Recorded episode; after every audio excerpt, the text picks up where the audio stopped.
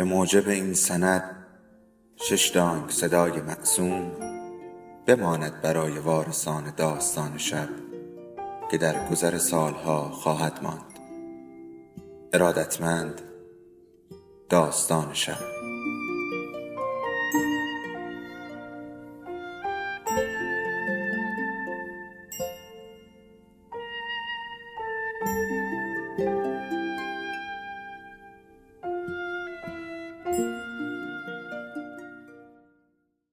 یکی بود یکی نبود.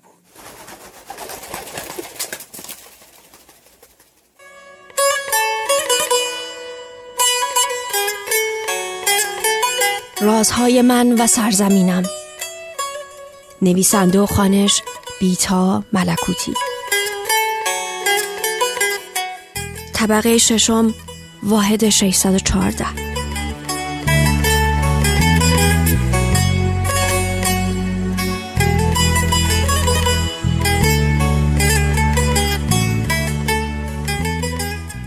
چشم بند را بر می دارم. نور چشمم را می زند. سرم را بلند می کنم اما نه اونقدر که به سخف بخورد. با کمر خم پایم را از تخت می گذارم روی پله های اول. ساعت قدیمی بانو نه بار زنگ می زند. دنگ، دنگ، دنگ. این ساعت چوبی با پاندول های بزرگ آویزان تنها یادگاری من از زمان از دست رفته است. با پنجاه دلاری که ته جیبم مانده بود 160 سانت از این زمان از دست رفته را آورده بودم خانه. وقتی رسیدم مزرعه گلن رود شب شده بود. جسد بی سر دوی بهرام را برده بودند. پلیس ها همه رفته بودند بیان که به خودشان زحمت بدهند دور خانه یک نوار زرد بکشند یا دست کم درش را ببندند. طی سالها که صاحب خانه به کل بیخیال بازسازی شده بود پارکت های اتاق نشیمن یک در میان شکسته بود و شیشه های رنگی سرسرای اصلی هم. رنگ دیوارها تبله داشت و بخش بزرگی از سقف آشپزخانه تا اتاق غذاخوری از شدت نم ریخته بود.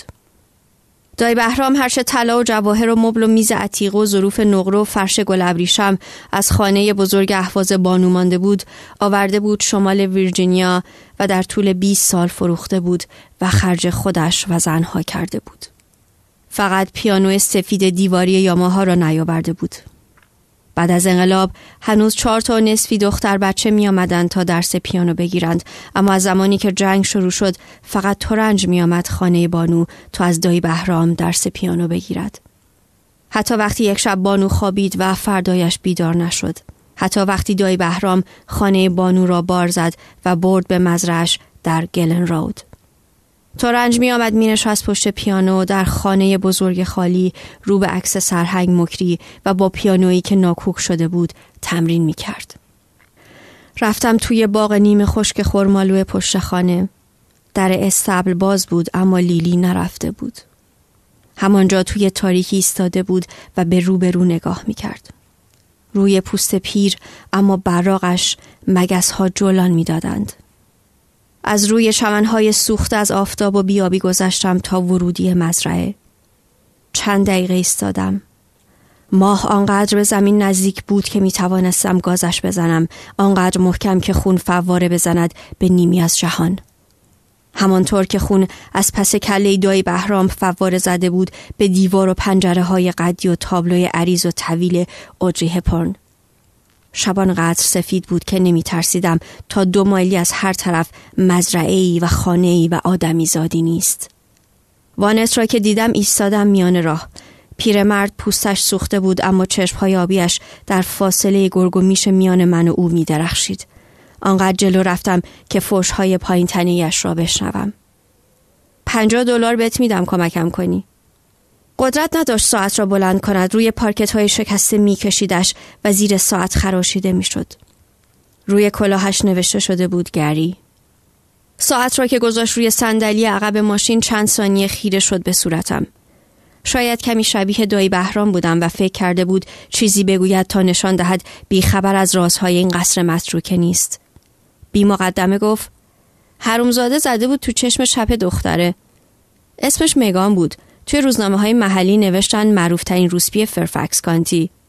خیلی جوون نبود اما موهای بلند قرمز قشنگی داشت. گاهی خونه منم میآمد. اگه تای ماه پولی برام میموند. هیچ وقت نفهمیدم کی مگان لاتر را کشته.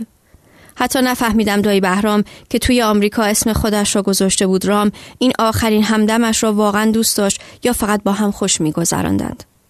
به تندی جواب دادم لابا تو هم فکر می‌کنی کار رام بوده؟ میگن کار همین پیره بوده. صاحب قصر ورشکسته گلن رود. اما پیرمرد زیر بار نرفت که نرفت. وکیل گرفت تو دادگاه برد. سر مگان متلاشی شده بود. دو تا مزرعه اونورتر پیداش کردن. شب نوزدهم ژوئیه. هشت پله تخت را میایم پایین. از تنها پنجره آپارتمان چهل متریم کلیسای سنپل سفید تر از همیشه پیداست. پنجره را باز می کنم آمبولانسی آژیر کشان میگذرد. مردی رو به دیوار مجتمع ما ایستاده. از طبقه ششم هم می شود فهمید دارد می شاشد.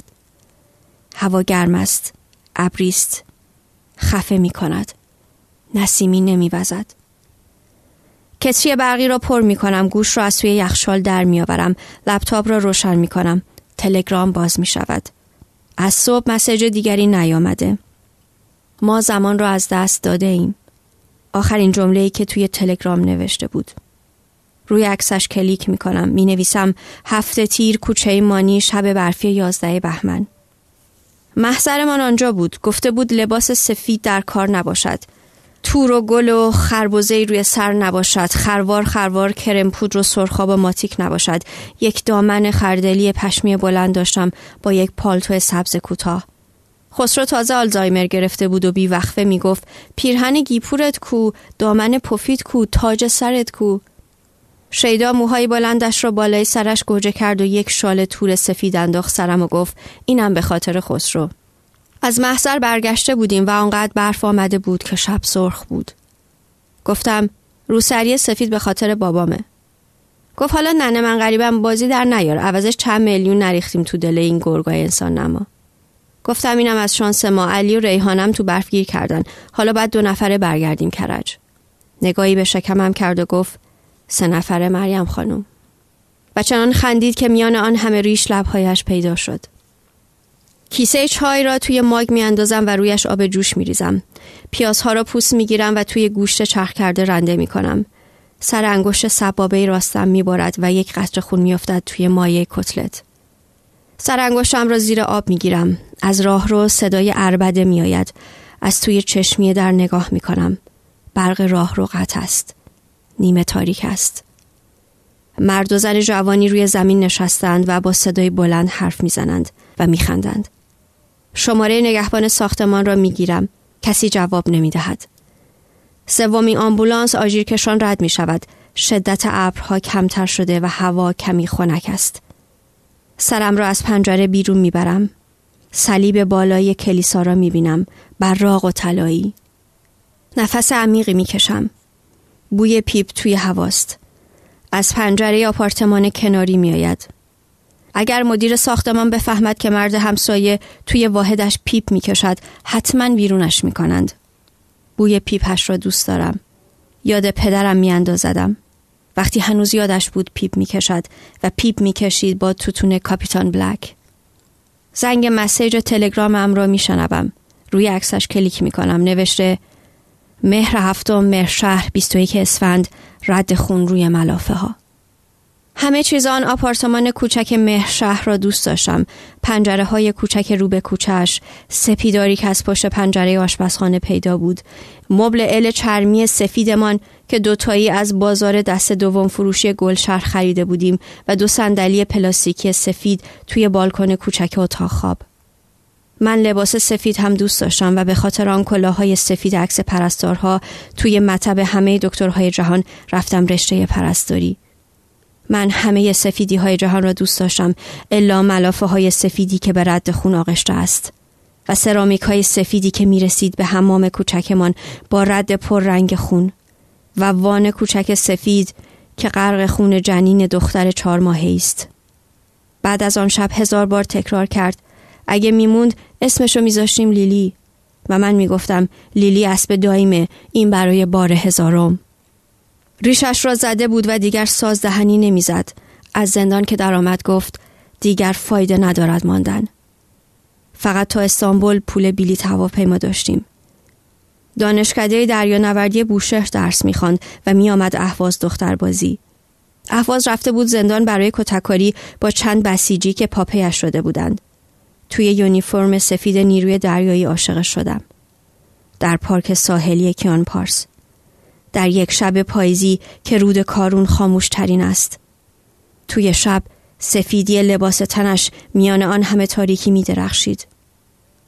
پناهنده شده بودیم و دیگر ساز نمی‌زد. روی عکسش کلیک می کنم و می نویسم همش رو زدم رفت. همه آن موهای طلایی تا کمرم که تنها نشانه بود از آن مریمی که می شناختی. خلاص. جواب می دهد. روی عکسش کلیک می کنم. فقط سه نقطه و تمام. او خودش سه نقطه بود. او در بحرانی ترین شرایط فقط سه نقطه بود. ساکت، سیاه، پر، لبریز. می نویسم حرف آخر رو بگو. جوابی نمی آید. تابه را می‌گذارم روی اجاق گاز برقی شعله را می‌گذارم روی شماره هشت روغن زیتون آشپزی را میریزم آنقدر که کف تابه پر شود دستکش های پلاستیکی یک بار مصرف دست می کنم. اولین کتلت را توی روغن داغ سر می دهم. کتلت دوم، سوم، چهارم تا دهم را توی تابه می چینم.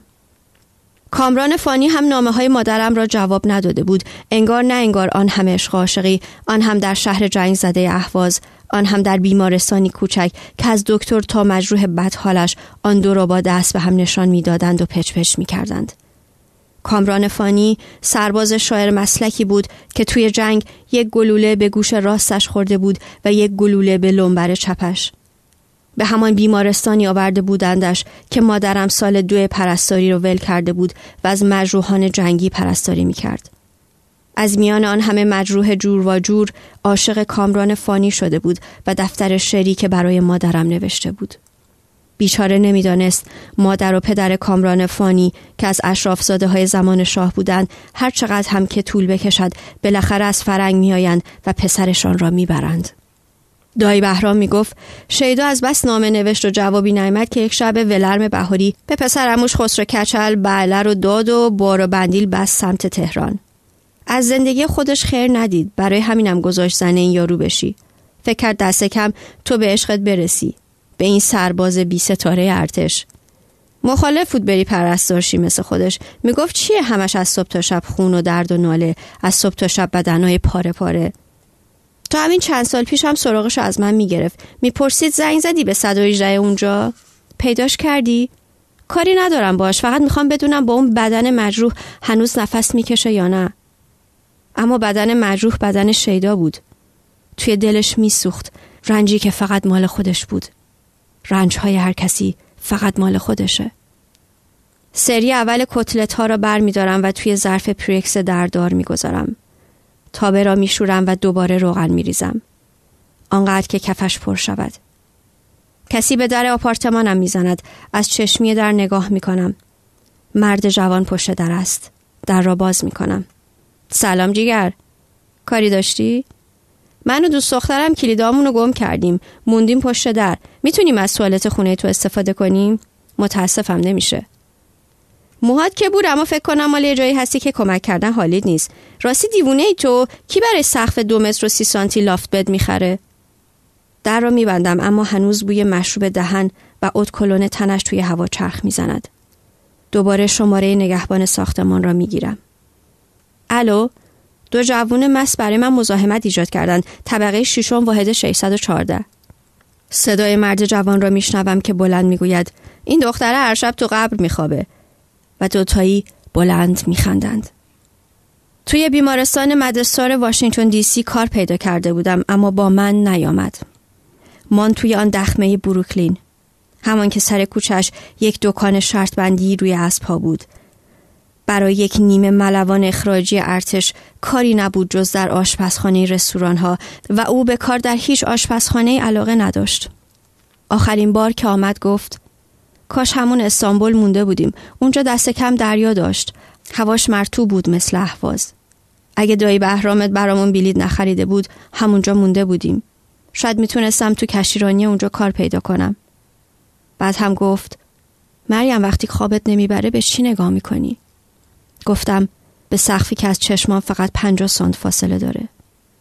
بعد گفت از اون مریم فقط این موهای بلند طلایی مونده. حداقل اینا رو کوتاه نکن. آن شب ماه کامل بوده. دایی بهرام ربد و شام نقره را پوشیده نشسته توی اتاق مطالعه و بطری ویسکی را تمام کرده. رفته توی استبل و گردن لیلی را در آغوش گرفته و ماه تمام را نگاه کرده. همه جا سفید بوده الا چشم های میشی رنگش. برگشته توی خانه. از پشت پنجره اتاق خواب برای آخرین بار مزرعه نیمه خشک گلن رود را نگاه کرده. بعد نشسته روی تخت خواب دو نفره خالیش و لوله کلت کالیبر 22 را گذاشته توی دهنش و ماشه را کشیده. سری دوم کتلت ها را هم در میآورم و میچینم روی کتلت های قبلی. روی عکسش کلیک می کنم و می نویسم رنج های هر کسی فقط مال خودشه. این بار سری جواب می دهد. ما همه چیزو باختیم. بیهوده دست و پا نزن توی این مرداب مریم. بندازش بچه رو. خودتو منو خلاص کن. تنها نان باگت رو از توی سبد روی میز بر می دارم. با چاقو طول نان را می برم. چند کتلت می گذارم لای نان. گوجه فرنگی قاچ می کنم با سه تا خیار شور و روی کتلت ها می چینم. دور ساندویج کتلتم را فویل می پیچم و می گذارمش توی کوله پشتی چرم قرمزم. می روم توی حمام. از توی کمد لباسی که یک دیوار حمام است پیراهن گیپور سفیدم را برمیدارم و می پوشم. جلوی موهای خیلی کوتاهم را با ژل میخوابانم رژ لب قرمز روی لبهام میمالم رو به پنجره میستم و به تاریکی خاکستری مقابلم نگاه می‌کنم شیفتم از ساعت یازده شروع می شود. مسیج فیسبوک را باز می کنم و می نویسم. سلام شیدا جانم. فیسبوک، اینستاگرام، توییتر، تلگرام، سرچ یاهو و زیر روی اینترنت رو گشتم. عوضش دو تا کامران فانی پیدا کردم شاید یکیشون کامران فانی تو باشه ساعت بانو ده بار زنگ می‌زند دنگ دنگ دنگ روی عکسش کلیک می‌کنم و می‌نویسم سعی کردیم نشد دیگه سعی نکردیم شد. نگهش میدارم. تلگرام را میبندم و روی شاددان کامپیوتر کلیک می‌کنم.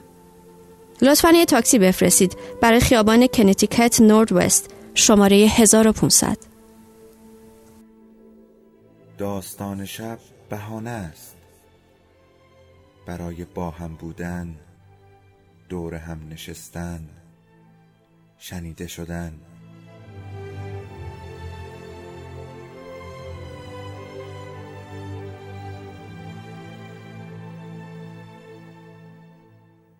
صدای افسانه ها رو میشنویم.